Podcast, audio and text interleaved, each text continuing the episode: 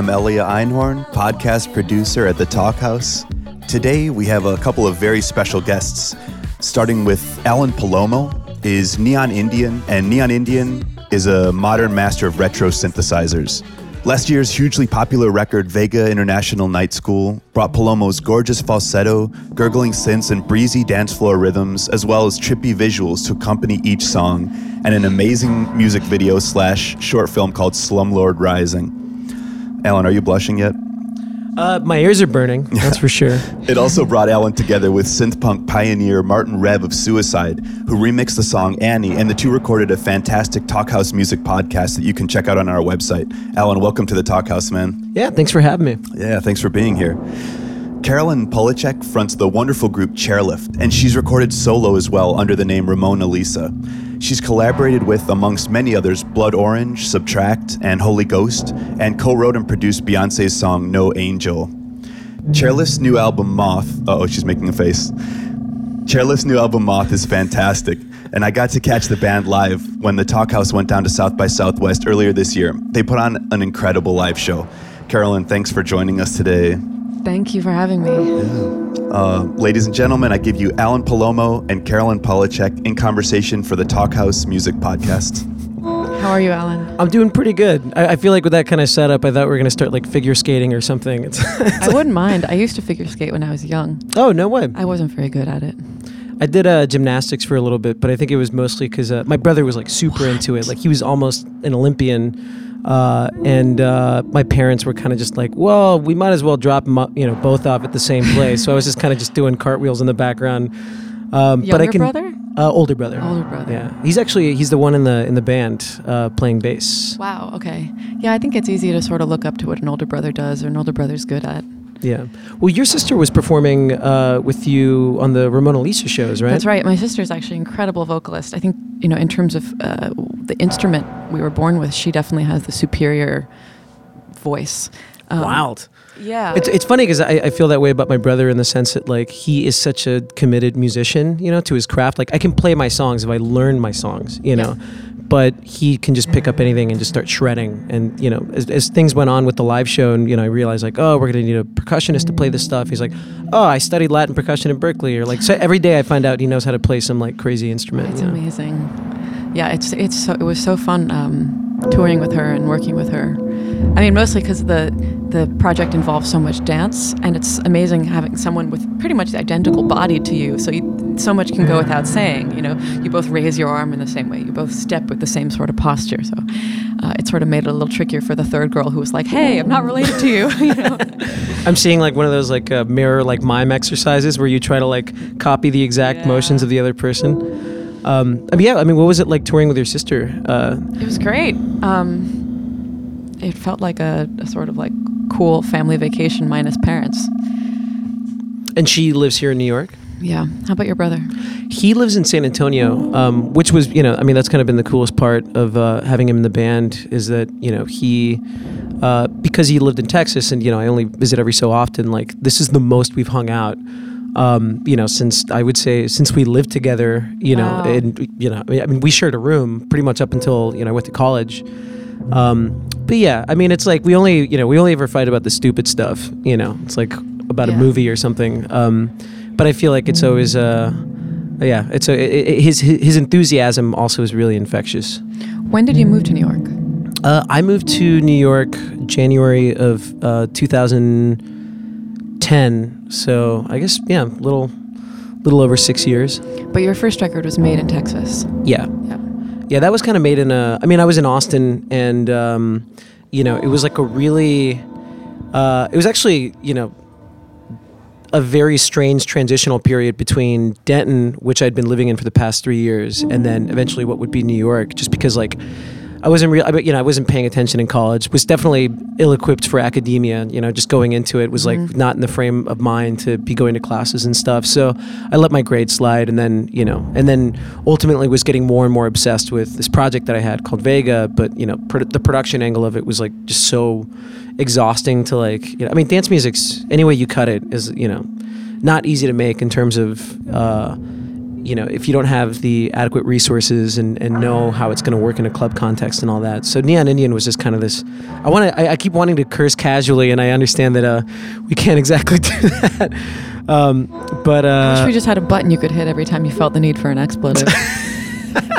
just like a yeah, like a like a slide whistle sound or something. Yeah. Uh, but uh, but yeah, ultimately that just kind of was birthed out of you know a need to just have a project where I just you know the the the proposition was you write a song every day, and then in less than a month I had a record, and that's never happened since. Wow. Well, I think when you're just starting out, sort of just the act of finishing something is good enough in itself. Whereas the longer you go, the, the pickier you become and the, the loftier the, the, goals are.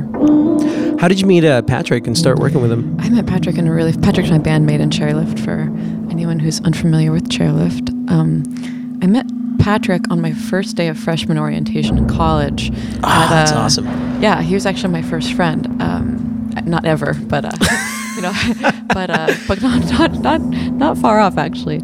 Um, no, I met Patrick uh, because his his band at the time was opening for Cat Power, and it was my wow. first day of freshman orientation. I didn't know anyone, and so I looked up, you know, I looked in the college newspaper and saw what's going on tonight, and I went to Cat Power's show in an amphitheater by myself and his band opened, and it was mostly uh, like a jazz outfit. And what were they called? I'm not going to tell you because the name was so bad. Patrick, I was waiting for it. I thought, yeah, no, I was really hoping nope. it was going to be like, uh, nope. yeah, that's like that's a trade. Patty secret. and his Whalers, or like some kind of like ska band no, type it was name. Worse than that, worse. um, but it did not have the word Patty in it. I will tell you that. But um, I uh, asked them after their set if they were at all looking for a keyboardist or a backing vocalist because I loved what they were doing and I just moved there and I was 18 and didn't know anyone and would love to play with them and they uh, they took my number and the next day I got a call from Patrick and he said hey this is Patrick uh, I met you last night and uh, uh, we're not looking it's a great for impersonation someone in the band. My friend just wanted your number. I'm sorry. so, uh, so I was very disappointed, but um, I hung out with Patrick later that day and listened to Weather Report, and two hours later, after jamming with him in his living room, I was in the band. So amazing. So we've been we've been playing together since that band fell apart, and then I started Chairlift with someone else, and then Patrick joined in a sort of inverse way of essentially asking if he could join, and me saying no, we didn't need a drummer, and then of course he comes to one rehearsal and we have a drummer. So now Chairlift is just the two of us, and has been since uh, 2010. Yeah, since the uh, second record, right? Yep, exactly. Since the beginning of the second record. Um, and that uh, that happened in New York, Chairlift. Uh, actually, formed in Colorado. Um, wow. Yeah, we were a Colorado-based band for about like six months, and then I got accepted to art school at NYU, and and we relocated. And how do you feel? Uh, you know, uh, have you been in Greenpoint the whole time, or no? I've moved around. When I first moved here, I was in Williamsburg uh, in I guess 2006. I moved to Williamsburg for two years while I was in school, and then um, moved. Actually, moved in with the artist that I was working for. I was assisting an artist for three years, doing like fabrication and stretching 20 foot long canvases. It was actually really hard work. But um, she got a grant while I was working for her and got to move to Chelsea a, in a doorman building for the rest of her life. And so there was suddenly a bedroom in her studio that I could I could sublet. So I was living with her while Chairlift was doing the beginning of touring, which was kind of an ideal situation because I had both a job and an apartment that I that I could sort of turn on and off at will whenever I wasn't touring, and she was very understanding. I think for a musician in New York, that's a near impossible that situation to come across. For sure. Um, so I'm very very grateful for that. But uh, but eventually I moved to Chelsea and I lived in Chelsea in a kind of shitty apartment. Th- oh, sorry. In a not, yeah. In a, well, these, these, guys will edit it. yeah, uh, sure. I, I, lived in a not extremely beautiful apartment in Chelsea for a few years. But what I really liked about living in Manhattan was how anonymous you feel which you know Brooklyn, especially North Brooklyn, is has so many musicians living there that I feel like it's sort For of sure. like high school. Like you're walking into the cafeteria uh, when you leave the when you leave the apartment. The cafeteria being five leaves. Or, the uh, cafeteria being Manhattan Avenue. totally, totally. Or even the L train, and you know sometimes it's great because things, all sorts of things end up happening that you wouldn't expect. Like you're walking down the street and suddenly you find yourself in a session. Yeah. But um, and that's sort of like the dream. That's why people move to New York. But then you know, it's kind of losing that quality a little bit. Um, or at the very least, I know that a lot of, uh, at least our musician friends, have relocated to Los Angeles. yeah, Um, that's true. I don't know. I try not to be too pessimistic about it. There's so many new musicians coming up, and the scene is evolving, and and changing. And, and I guess it's like you know I mean I, I kind of go back and forth always between because I, I mean I arrived in 2010 and outside of you know like crashing on some couches for the first like six months I've just been on the same block in Greenpoint. Um, and it's definitely evolved you know like Williamsburg kind of moves up a block uh, every six months.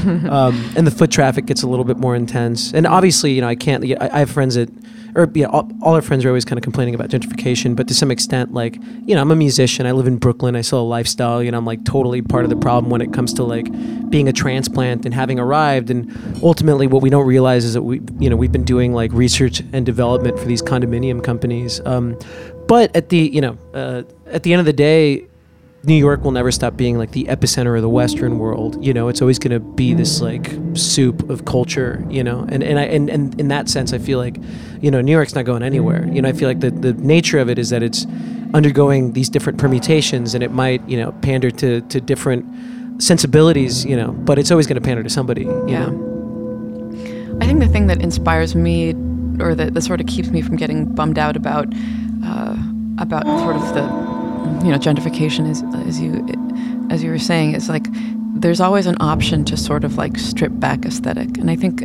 aesthetic is the thing that, like you were saying, the condominium companies and the brands in general are, are can so easily co-opt. But I think, um, I think things like composition and soul. And drawing from actual real life experience in music is something that cannot be co-opted. And I think as a songwriter, it's, you know, I think more so than being a producer. Like I think when you're a producer, your sound can be nabbed and copied so quickly. And I, I'm, I'm, and I, even as a vocalist, but, um, but I think as a writer, that's the thing I feel the most confident in being a New Yorker that that one can own. Yeah, and and th- I mean that's so true. You know, and, and not that not that companies are you know or, or just this general idea of like you know branding behind uh, the generation of what should be such an elemental and personal thing. You know, not that they don't try to emulate. You know, but it's always funny when I hear a uh, you know a, I don't know like a a Chili's commercial or something that like Yeah. that song basically sounds like LCD Soundsystem or something. But you, as a musician, you know that they can't co-opt. You know what is the true sentiment behind the song, even though someone would want to contort it to mean Yeah. something else or or to soundtrack like a you know what is ultimately an artificial experience or a commodity of some kind. Yeah. Um, but I mean, that's also just, I, I feel like, you know, music is kind of flirting a little bit more with that just because of the nature of, you know, I mean, like the record industry, you know, unless you're Prince and then you got control of your catalog. Um, uh, which apparently I had read today that uh, he didn't have a will, so there's actually going to be quite a bit of, uh, um, or it could potentially get, you know, very complicated in the litigative aspects of it. Um, So who owns his catalog now? I don't know. That's like, Wow. Yeah, if this was like our, you know, uh, this morning edition NPR show, this would be like the, the topic.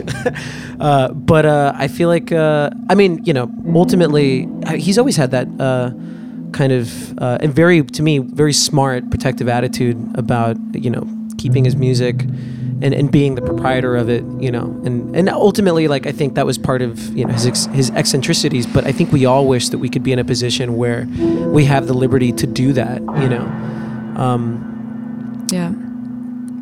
It's true. I think it gets harder and harder for every younger generation to be able to control your work in that way. Like for example, halfway through our last our last tour, we started putting up no filming, no photography signs up in our shows just because it was getting so distracting. Like people using flash photography within the crowd, I think just totally takes away from not just other people's experience, but it actually distracts me on stage. And uh, you know, sometimes I think like, oh, I should be more professional. I should learn how to not think about it, not notice it. But we're, we're not actors; we're musicians. And I think at a certain point, you have to decide where you want to focus, and um, and that's not where I want to focus. So we started putting up signs, and it it changed things a little bit, but not a lot. And I and I think at this point, there's this idea built into pop culture, and I think especially with younger audiences, that um, that you go to the shows to to, to, To take, document it. to take documentation, and that you're helping the artist by doing that. And I think this is not a new conversation, but um, I don't believe that it always helps. Yeah, I, I mean, I wouldn't say that it, it you know helps at all, but um, but it's funny because I feel like you know in in in 1990, if you had a bad show, you know maybe only uh, you know Madison, Wisconsin would be aware of it, you know, uh, but if Yeah. But now it's ultimately like that could be a document that lives on, and, and ultimately, I mean, I guess there's something useful about that feedback. But I always think of uh, there's a really amazing uh, video on YouTube of like Van Halen performing "Jump," and the guy didn't realize that his keyboard was like transposed like half a step up or something. So he just starts playing the chords, and then the rest of the band comes in. it's just like this like really you know just messed up atonal yeah um but uh but yeah so obviously you know for those kind of shows uh you definitely wouldn't want someone like holding an ipad in front of their face like document it documenting it which is to me the weirdest display of like the document is when someone is holding Yeah. a plate over their face it's like max headroom style you know And they sing to it. That's the weirdest thing is when someone's pointing a camera at you and they're singing to the camera. totally totally It's sort of like who's watching who. Sometimes I think the people the people in the audience are putting on a way crazier show than what's actually happening. It makes me think of that movie Her. You know, maybe the maybe maybe whoever's crooning to the camera is in a relationship with the you know with their smartphone. Yeah. Hey, let's talk about relationships of technology and vocals for a second. Oh, cool. Yeah, Um, totally. Because you are primarily an electronic musician, but voice is in all of your almost all of your music. Yeah. Um, is that is that something that started incidentally for you? Like, is it was it like, oh well, I want this to be a song, and so my vo- voice is the one in the studio, so let's use it, or did you have a relationship with singing?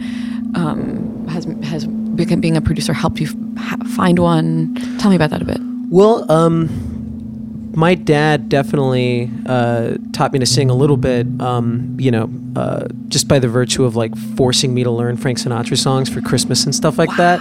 Yeah, I mean, and back then, like before I was really listening to music uh, actively, you know, in the sense that like I wanted to make music and, and eventually found the bands and artists that you know that I still listen to now.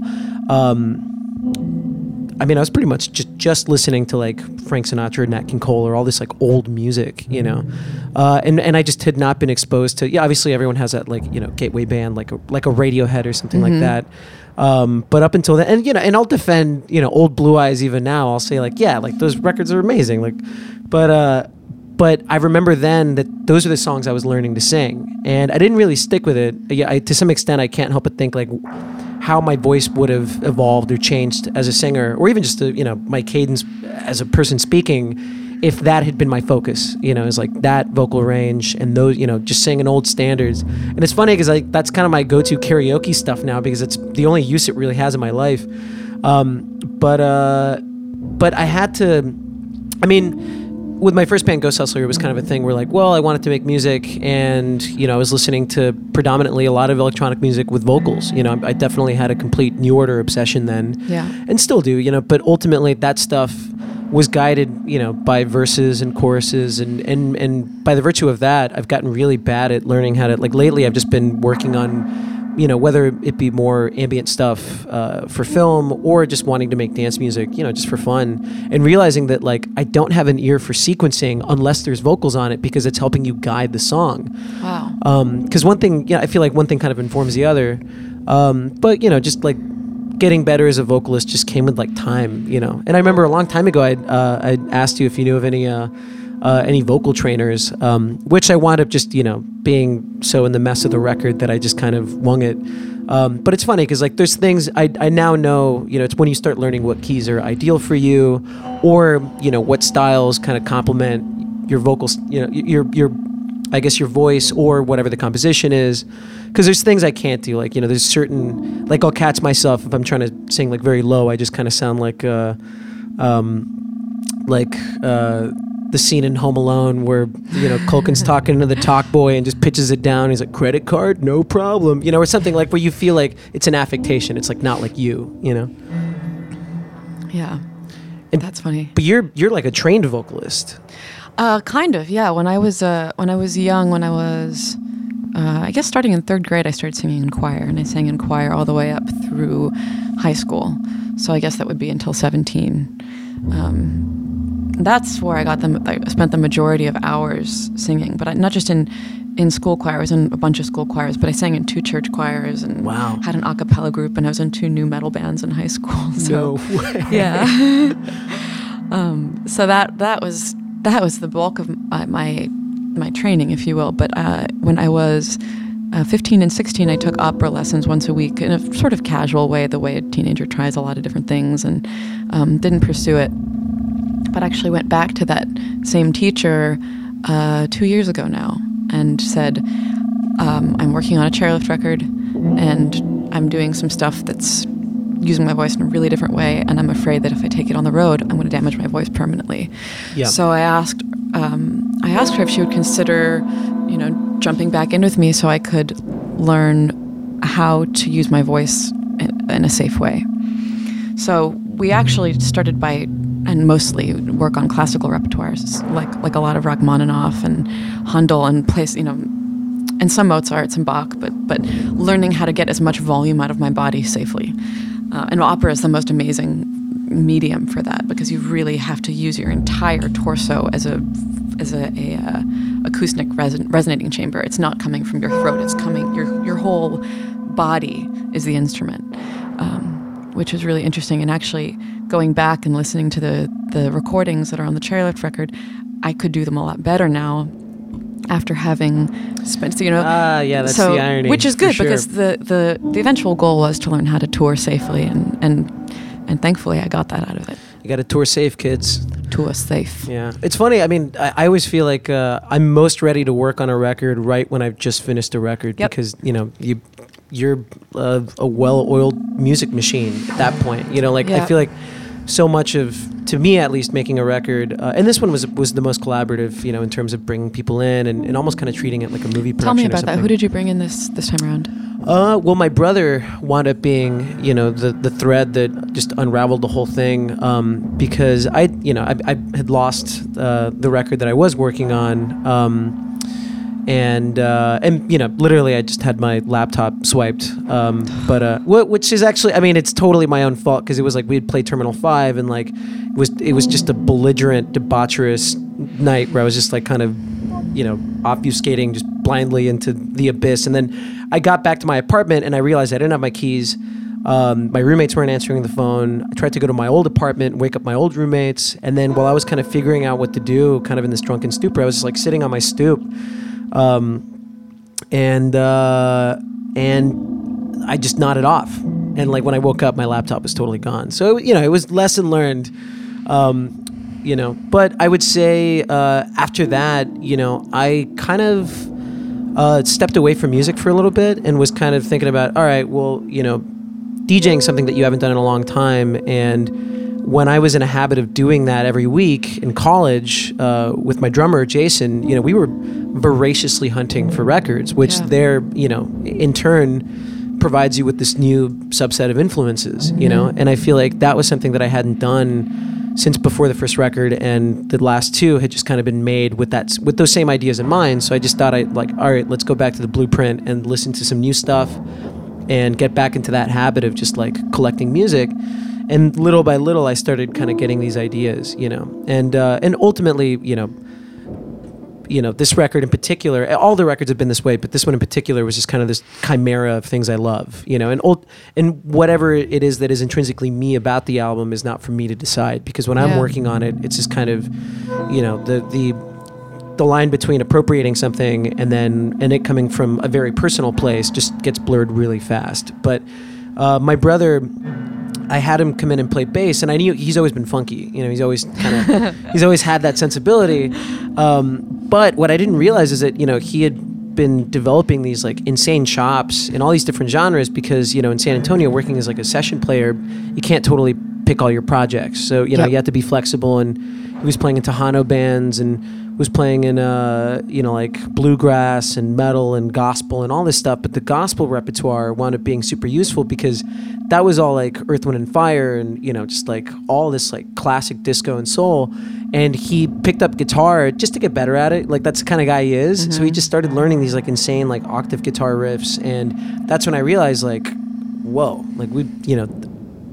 We have now found this perfect point where we can start collaborating, which you know our parents were always just like, "When are you going to collaborate with your brother?" You know, um, but I'm glad that it happened organically because you know he's he, he played on you know a good like six songs on the record. But if the first record was just me and the second record was like three people between like me and the mastering engineer, this record was like 17 people um, start to finish. And it wasn't intentionally, you know, gluttonous, but it was just like I just worked on it so slowly for so long that sometimes the studio would be open with the session player in mind, but then that place has its own engineers, and then you know once I was uh, kind of at the finishing line mixing with uh, with Alex, Alex Epton.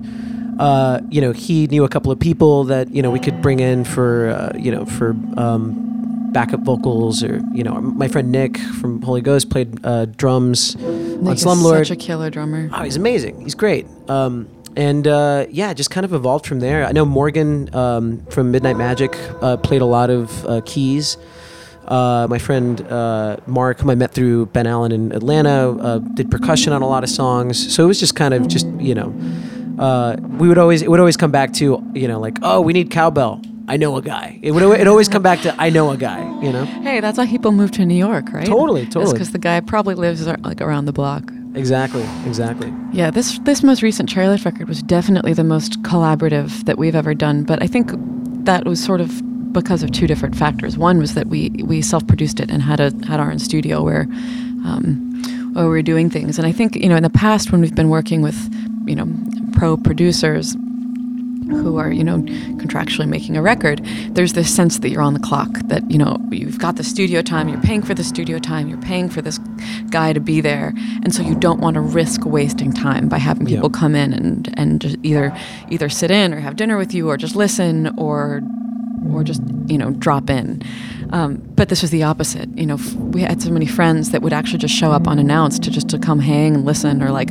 you know they picked up a sandwich and wanted to come eat it at our studio. So we had people moving in and out and that did that did a couple things. Um, the first was that we had you know amazing musicians that without really giving it much thought we said hey get on this track get on this track get on this track. But also we had a built-in audience. And in the past our our you know our, our vibe in the studio had been quite insular had been really private and had felt like a sort of lab.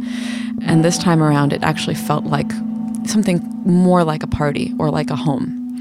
And i think having that constant sort of feedback um, made us sort of more responsive and and you know left left more things up to sort of intuition and chemistry and saying oh this is working this is working. And and also you know we had this sort of impulse to entertain like you know we want to make people say whoa and um, and it was it was nice to have more more ears in the room. But I think as I as I get older as a musician that's something that I'm more and more comfortable with. Like I think when you're young especially as a vocalist you have this sense of not wanting anyone to hear what you're doing as you're doing it. Yeah. um, but then as you get older and more confident, which is to say you actually care less about what people think, not necessarily that you're a better better musician, but that you actually just care less because you've done more and you, you know it doesn't matter if people think you're For not sure. good. You kind of lose that chip on your shoulder a little bit. Exactly. Then uh, it starts getting more interesting to have people present as you're recording or as you're writing, um, and that's something that that I'm really interested in at this point. Is sort of that performative aspect of recording. Well, I also wanted to ask about um, some of the influences behind the record Mm. because I hear, you know, obviously, and I know we're both fans of Bill Nelson. I was going to say, you used the word chimera earlier. Yeah, yeah, for sure, for sure. Um, but also, I mean, I definitely, and maybe I'm just projecting because you know I, have been very into a lot of Balearic stuff in the past couple of years. Yeah. But I was hearing little notes of like things that you know would be getting played at Club Amnesia or something, where you've got like Linda Di Franco or some Sade records, you know, or stuff that you know ultimately like certain type of uh, chorus guitar tones or certain type of percussion uh, components. Um, yeah, like what were you listening to? Um, you know, I'm kind of a my music listening. I'm not one of those sort of encyclopedic academic people who sort of dabbled in everything. My my knowledge of music is actually limited to a couple pockets. Um, and so I, I, I'm sort of embarrassed to say I don't even really know anything in the in the Balearic camp. Um, I did I did recognize the name Sade in there, Totally, nothing totally. else that you mentioned. That's all right. Um, I yeah, I, I go on tangents. Don't, don't mind me. no, it's fine. I think, um, well, what I was listening to is it was pretty different than what Patrick was listening to, and I think that's one of the nice things about Chairlift is that Patrick and I are, always have our heads in different places aesthetically, so the result ends up being something sort of unfamiliar.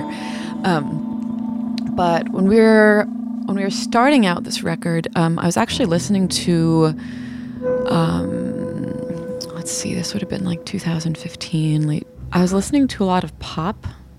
Um, like a lot of mainstream pop, like uh, and and R and B. Like I really really like that that rapper Dej Loaf. Mm. Um, I love her voice. I love her flow. So I was listening to a lot of Dej uh, at the beginning. Um, I was listening to. Really into this sort of one pocket of Japanese pop that was made in the late 80s that was called City Pop at the time. Okay. Um, and weirdly, it was, it was being made in Tokyo at the time that I lived there. But of course, I didn't know about it because I was a very young child. But it's sort of interesting how these things sort of come back around. Um, but City Pop is essentially built on on fusion jazz combined with, or jazz fusion combined with um, sort of like MOR adult sophisti-pop. Oh yeah, totally. Um, song, you know, songwriting kind of style. Kind of like Blue Nile sort of vibes. Yeah, but even sort of more sheenier and commercial than Blue Nile, but combined with serious jazz musicianship. Um, so Tatsuro Yamashita is sort of the Phil Collins of Japan, and he's still huge. He still plays stadiums, but um, but Americans aren't really familiar with his work. But he had a had a phase in the late '80s where he was just playing with the most incredible musicians, and all these recordings were sort of were, were very very funky. But unlike sort of more Western funk, there was a sort of surgical precision to it, and in extremely beautifully balanced mixes. And I and by listening to that stuff, I thought, you know, I really, I'm really interested in in this idea of hi-fi, because in the past, you know, when Chairlift was was making these recordings, we were actually trying to make things sound abstract and and dirty and layered, mm-hmm. um, as opposed to as opposed to really to really clean and and three dimensional and, and spatial. We were trying to do the opposite and break break sounds down and mush them together. Um, and Patrick, you know, ha- has been you know sort of producing around town since you know since he moved here, and he was sort of ready to to sort of show off and and expand his chops as an engineer and also as a producer. So we we sort of got into this record with that idea. We wanted to make a really hi-fi record, but we wanted the soul of it to feel contemporary, like to get at what it feels like to be in New York in 2015 and 2016, um, to get at that that sort of energy of of walking down the street, you know, that, that only New York can give you. Um, and I, I, love that that uh, aspect of the record. I love that every sound is you know I mean it it showcases uh, not not just like the bravado of you know the playing, but also like I love that I can hear every individual texture. You know, it gives you a lot to because um, I tend to just sort of, you know, it's like you chuck a burrito at the window and it just kind of goes like, you know. Um, but I, uh, yeah, it, it, really it, it lets you, you know, kind of ruminate on every sound. It's really cool. Sometimes when I listen back to it, it sounds like too much. Like, oh gosh, how can people even how can people even enjoy this? There's too much going on. But I think with every record, we try to scale back more and more. And whether that's a successful effort, I'm not sure. But um, but we we're trying. We're trying. We're, we're both maximalists and we're both obsessed with textures and sounds. So Patrick and I really have to work actually to, to limit how much we're putting in it's funny because uh, do you ever get to the point where, and this happens to me all the time, where if I've been sitting on a song for too long and I come back to it, I don't realize that that initial idea was probably enough to carry it. So I just start throwing more stuff on top and more mm. stuff on mm. top. And then by the end, you know, you kind of almost have to, uh, well, I, by the end, that's typically when you're hoping for someone else's second opinion to be like, you know, not not so much producing but reducing, you know, where they just yep. start taking things out. Yeah. Um, and I've tried to get better at that, but you know, I mean, the irony is that this, you know, probably the most bells, bells and whistles that I put on a record has been this last one. You know. Yeah, I think when you're working alone, it's hard to it's hard to kill your children, so to speak, when you've put so much love into every layer of a of a composition. There were three songs that we felt uh, on this record that we felt were overstuffed, but we couldn't bear to part with any part of them. So we hmm. actually brought in this young producer in LA named Robin Hannibal. To we gave him, you know, essentially completed. It's a great name, by the way. Uh, he's the best. Uh, he's Danish. Um, and he is a master of you know both hi-fi and funk, but also like very minimal production. So uh, so we thought he'd be a really good match. So we did a did a sort of brief set of sessions with him in LA, where we brought him songs that you know both we and the label thought could be ready to master, but said, you know, what can you gut from these? How can how can you tighten these up? And he did an amazing job, just saying, wow. let's try this, let's try this, let's try this. And very often he'd do something and we'd go, no, and then we'd sleep on it and wake up the morning next morning and go, yes, yes. um, and we cut complete. we cut yeah. minutes off songs. Ch-Ching was a minute and a half longer than it was after we got out of the session with him, and he's great, just slashing and burning, but with a very tasteful and musical approach. So. Um, and he, he he added added a couple um, a couple elements here and there too, which um, which was amazing. Definitely stuff we would not have thought to add ourselves. So it was, it was very fruitful. I would con- I would consider working with him again or any any producer again in that exact way, sort of as a I don't know, like as a uh, a, a butcher. Yeah, I, have always been obsessed with the idea of um, freeing something up to be greater than the sum of your contributions Yep. to it. You know, and, and I feel like that's did that come with time where you you get to this place where you're you're less uh, and and you mentioned it earlier. You know, as far as like working on music privately versus now, you know, allowing it to be a little bit more open forum and bringing people in. Is did that grow over time? And you know, this this attitude of like I just want to make the best record I can. It's not about you know me making the best record. It's just about the thing existing on its own as this like fantastic thing, you know.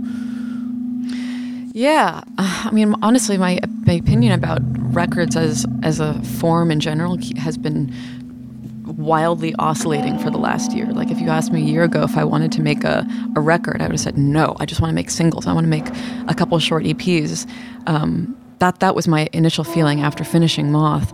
But now, having you know spent some time touring, I realize how much context an album can give a song, and I think.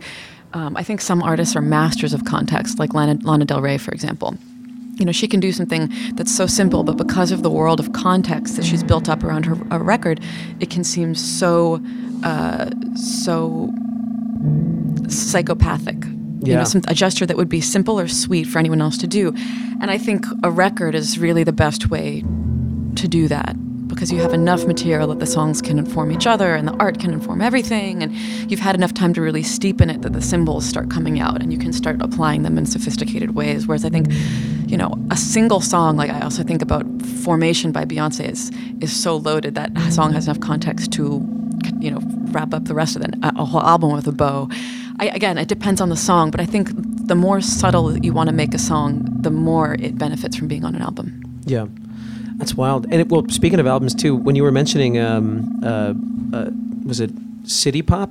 Yeah Uh, a long time ago, I came across this record that I didn't get, but it was just called City Music Volume One, and it looks like almost like an old like '80s like Sony Discman um, as the cover, and it was a compilation of uh, of like Japanese, you know, presumably Tokyo-based like pop acts of that time. But now, I'm now wondering like, is that what that record sounds like?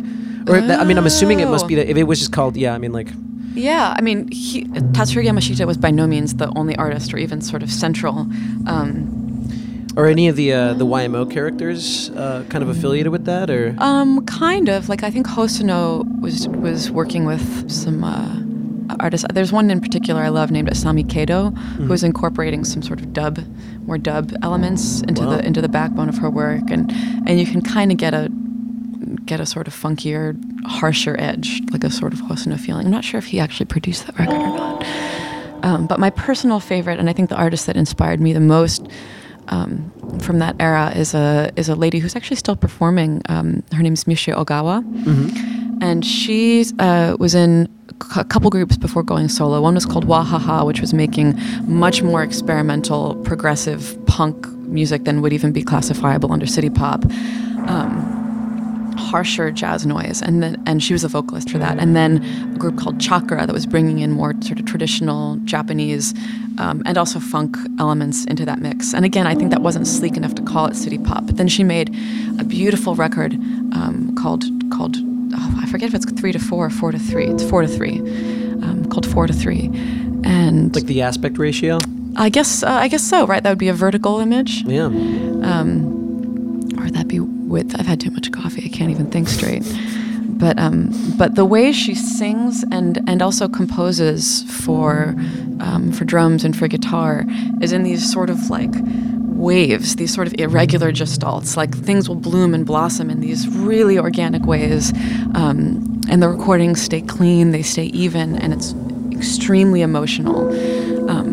So much good musicianship. So that record sort of became like a blueprint for me of what I wanted to do, not necessarily with Chairlift, but just in general with everything um, for for a while. And I still listen to it all the time. But but man, I haven't been as obsessed with a record probably since I was like you know 16 as I as I was with that record for the last two years. rare birds come in. It, yeah, when just perfect albums. Um, and then towards the end of making Moth, I started listening to a, uh, a contemporary Indian composer named A.R. Rahman, who's you know, he's like the bigger than Kanye over there. He's he's a, a, film composer, and he's been the number one film composer there since. Um, I guess since the since the late '80s. Oh wow! Is that that? Um, I've seen a video of a, what was probably like the largest concert.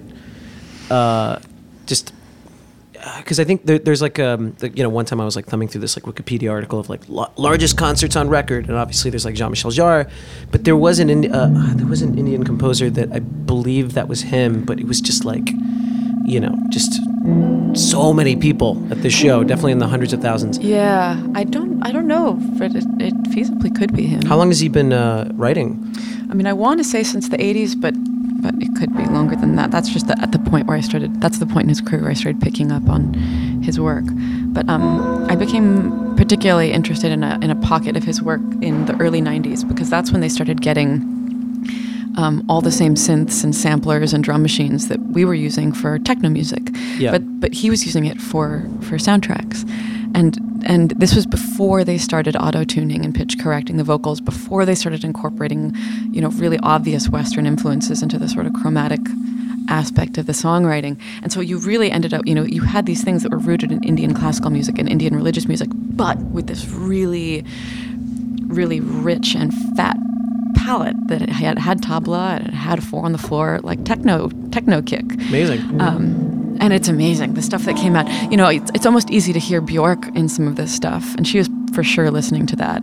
Um, but but uh, there's one vocalist in particular, K.S. Chitra, who just has the most incredible voice. She's a big 50 year old lady, but she was doing the voices for all these like hot young ingenue actresses um, because they do you know the voiceovers and all the Bollywood films there. Totally. And, I, I don't know. I, I, the whole, I was just in love with the whole thing. So I think um, it was almost like finding a, a, piece of the puzzle that was missing very late in the process. Do you have a favorite uh, Bollywood movie? Ah, uh, yes, and I don't know how to pronounce it. Let me see if I can hack my way through how it's called. It's.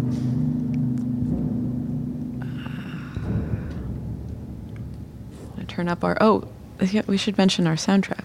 Oh yeah, um, Speaking got a bit of a um, an homage to uh, say Laurie Spiegel. Got some uh, ambient, self-generated electronic music happening in the background. Brought a couple of uh, instruments. Should I just be like making some sounds while you're looking that up? Technically, you haven't. All right, I got it. I'm just going to do my best to pronounce it. Kandukonden, Kandukonden. Oh, gotcha.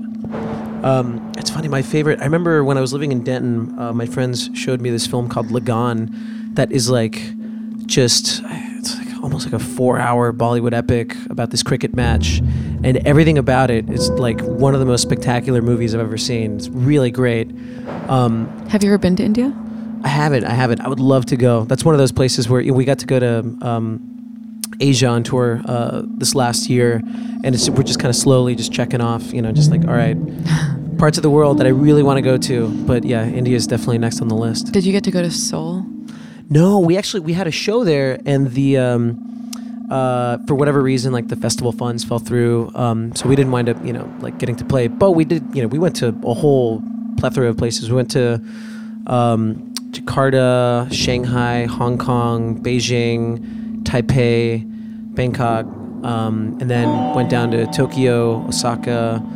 Um, but you know, for me, it was just like also an amazing food tour because the older you get on tour, the, it, it's less about partying and more About food. more about food for sure, definitely. Um, which I would say, bar none, uh, Indonesian cuisine was was to, to me the the, the most uh, exotic in terms of like anything I've ever had before. Because I remember right when we got there, the first meal was like um, like dried, almost like kind of not quite jerky, but like very you know like it would break uh, um, like dried beef lung. Uh, and then. I remember the dinner before the show. Uh, it's funny; it was like 100% humidity. It was like outdoors. Does that mean you can swim? Uh, one would think, uh, because I was definitely practically swimming in my sweat. Uh, but yeah, it was just like super hot. You know, it was like in, in the high 90s.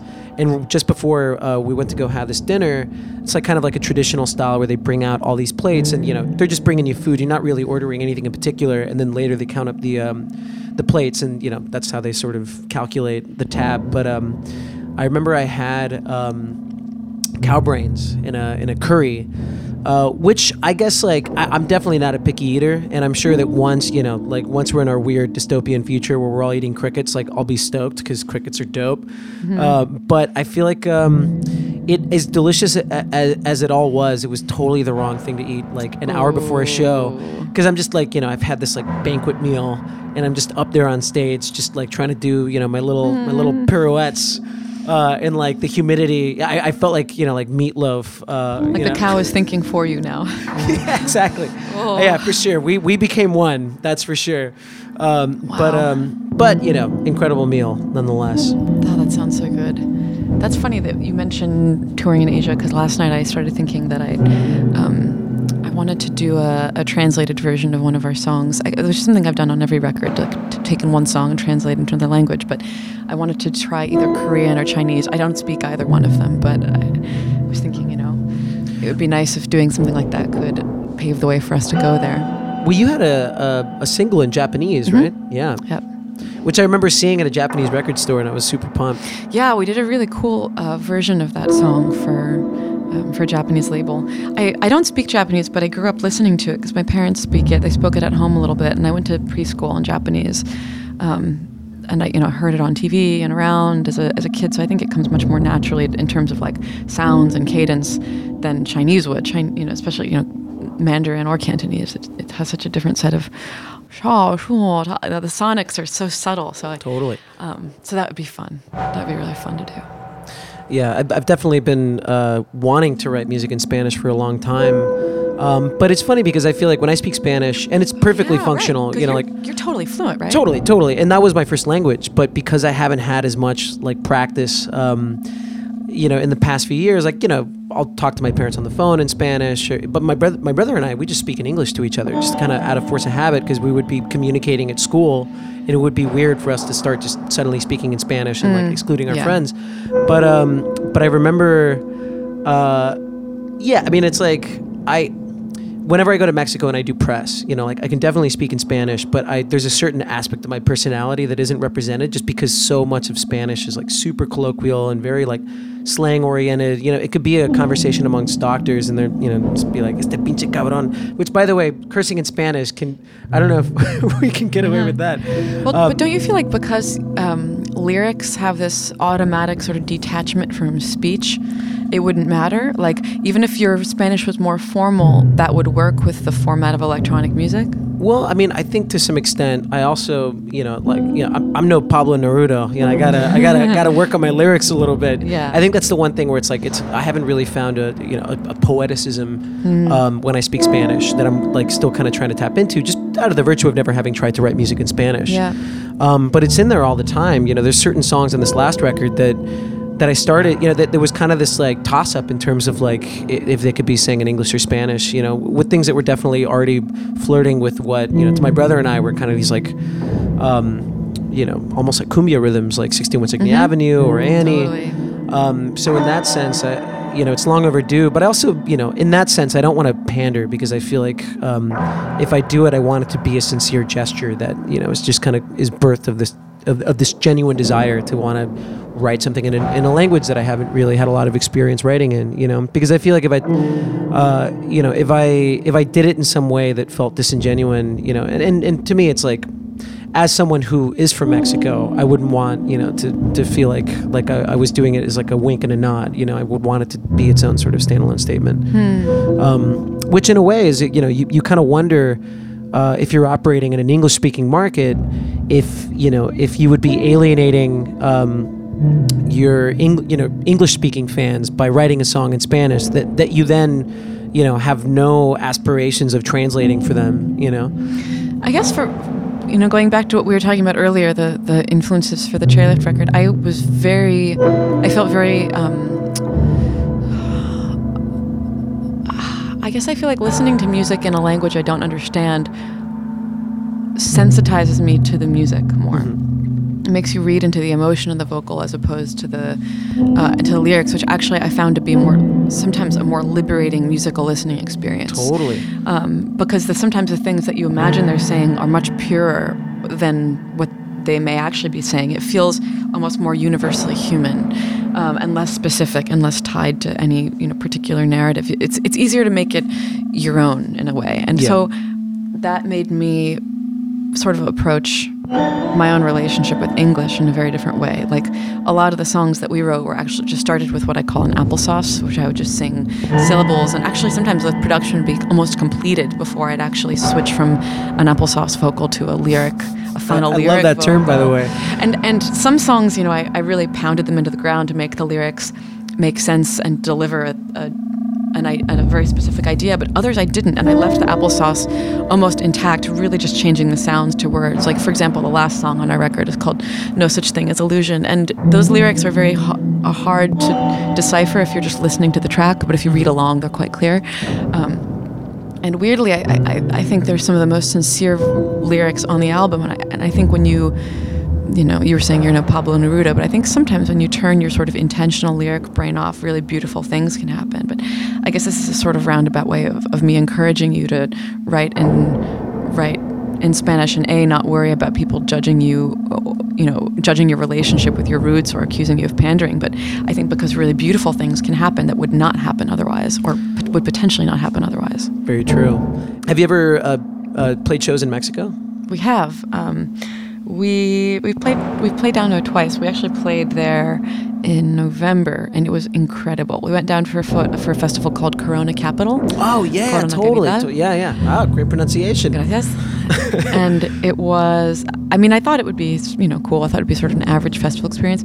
Fans are so emotional there. I couldn't believe it. We were we were playing them a record that hadn't come out yet. You know, we only played two songs that anyone there would know, and people were dancing so hard, freaking out, so excited to be hearing new material. Much more, I think, appreciative than American audiences were generally. Also, it was a free festival, which was amazing because you end up with whole families that were going together, and you know, multi generational fan groups, which was amazing. And we did a meet and greet afterwards, and you know, I I cried multiple times with people who were also crying. I did not I did not go down there expecting that, and you know. Ever since then, I post Instagram pictures and people say, "Come back to Mexico! Come back to Mexico!" So, really supportive, sweet audience there. The only time that someone has licked the van window as we were driving away was Oh, in Mexico. City. So that that says anything. Well, I think I think that's a really Had a uh, proper window licker for sure. I think that's sort of a high point of our conversation. yeah, for sure, for sure, definitely. Um, Well, it's been lovely chatting with you, Alan. likewise, absolutely.